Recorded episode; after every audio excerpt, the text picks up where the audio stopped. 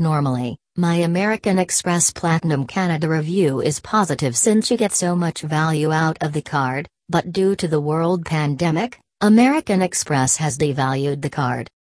The current sign up bonus for the American Express Platinum card is 25,000 membership rewards points when you spend $2,000 in the, the first three months of card membership. Admittedly, this offer is quite low compared to previous welcome bonus, but it seems to be a reaction to COVID 19. For the time being, the American Express Gold Rewards card is a better offer as you can earn up to 30,000 points as a sign up bonus when you use a referral link.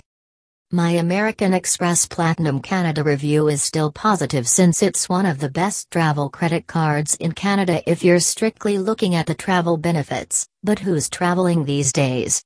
The card comes with a yearly fee of $699 which is quite high, but when you factor in the sign-up bonus which is worth $250 and the annual travel credit of $200, you're only paying $249 for the card right now.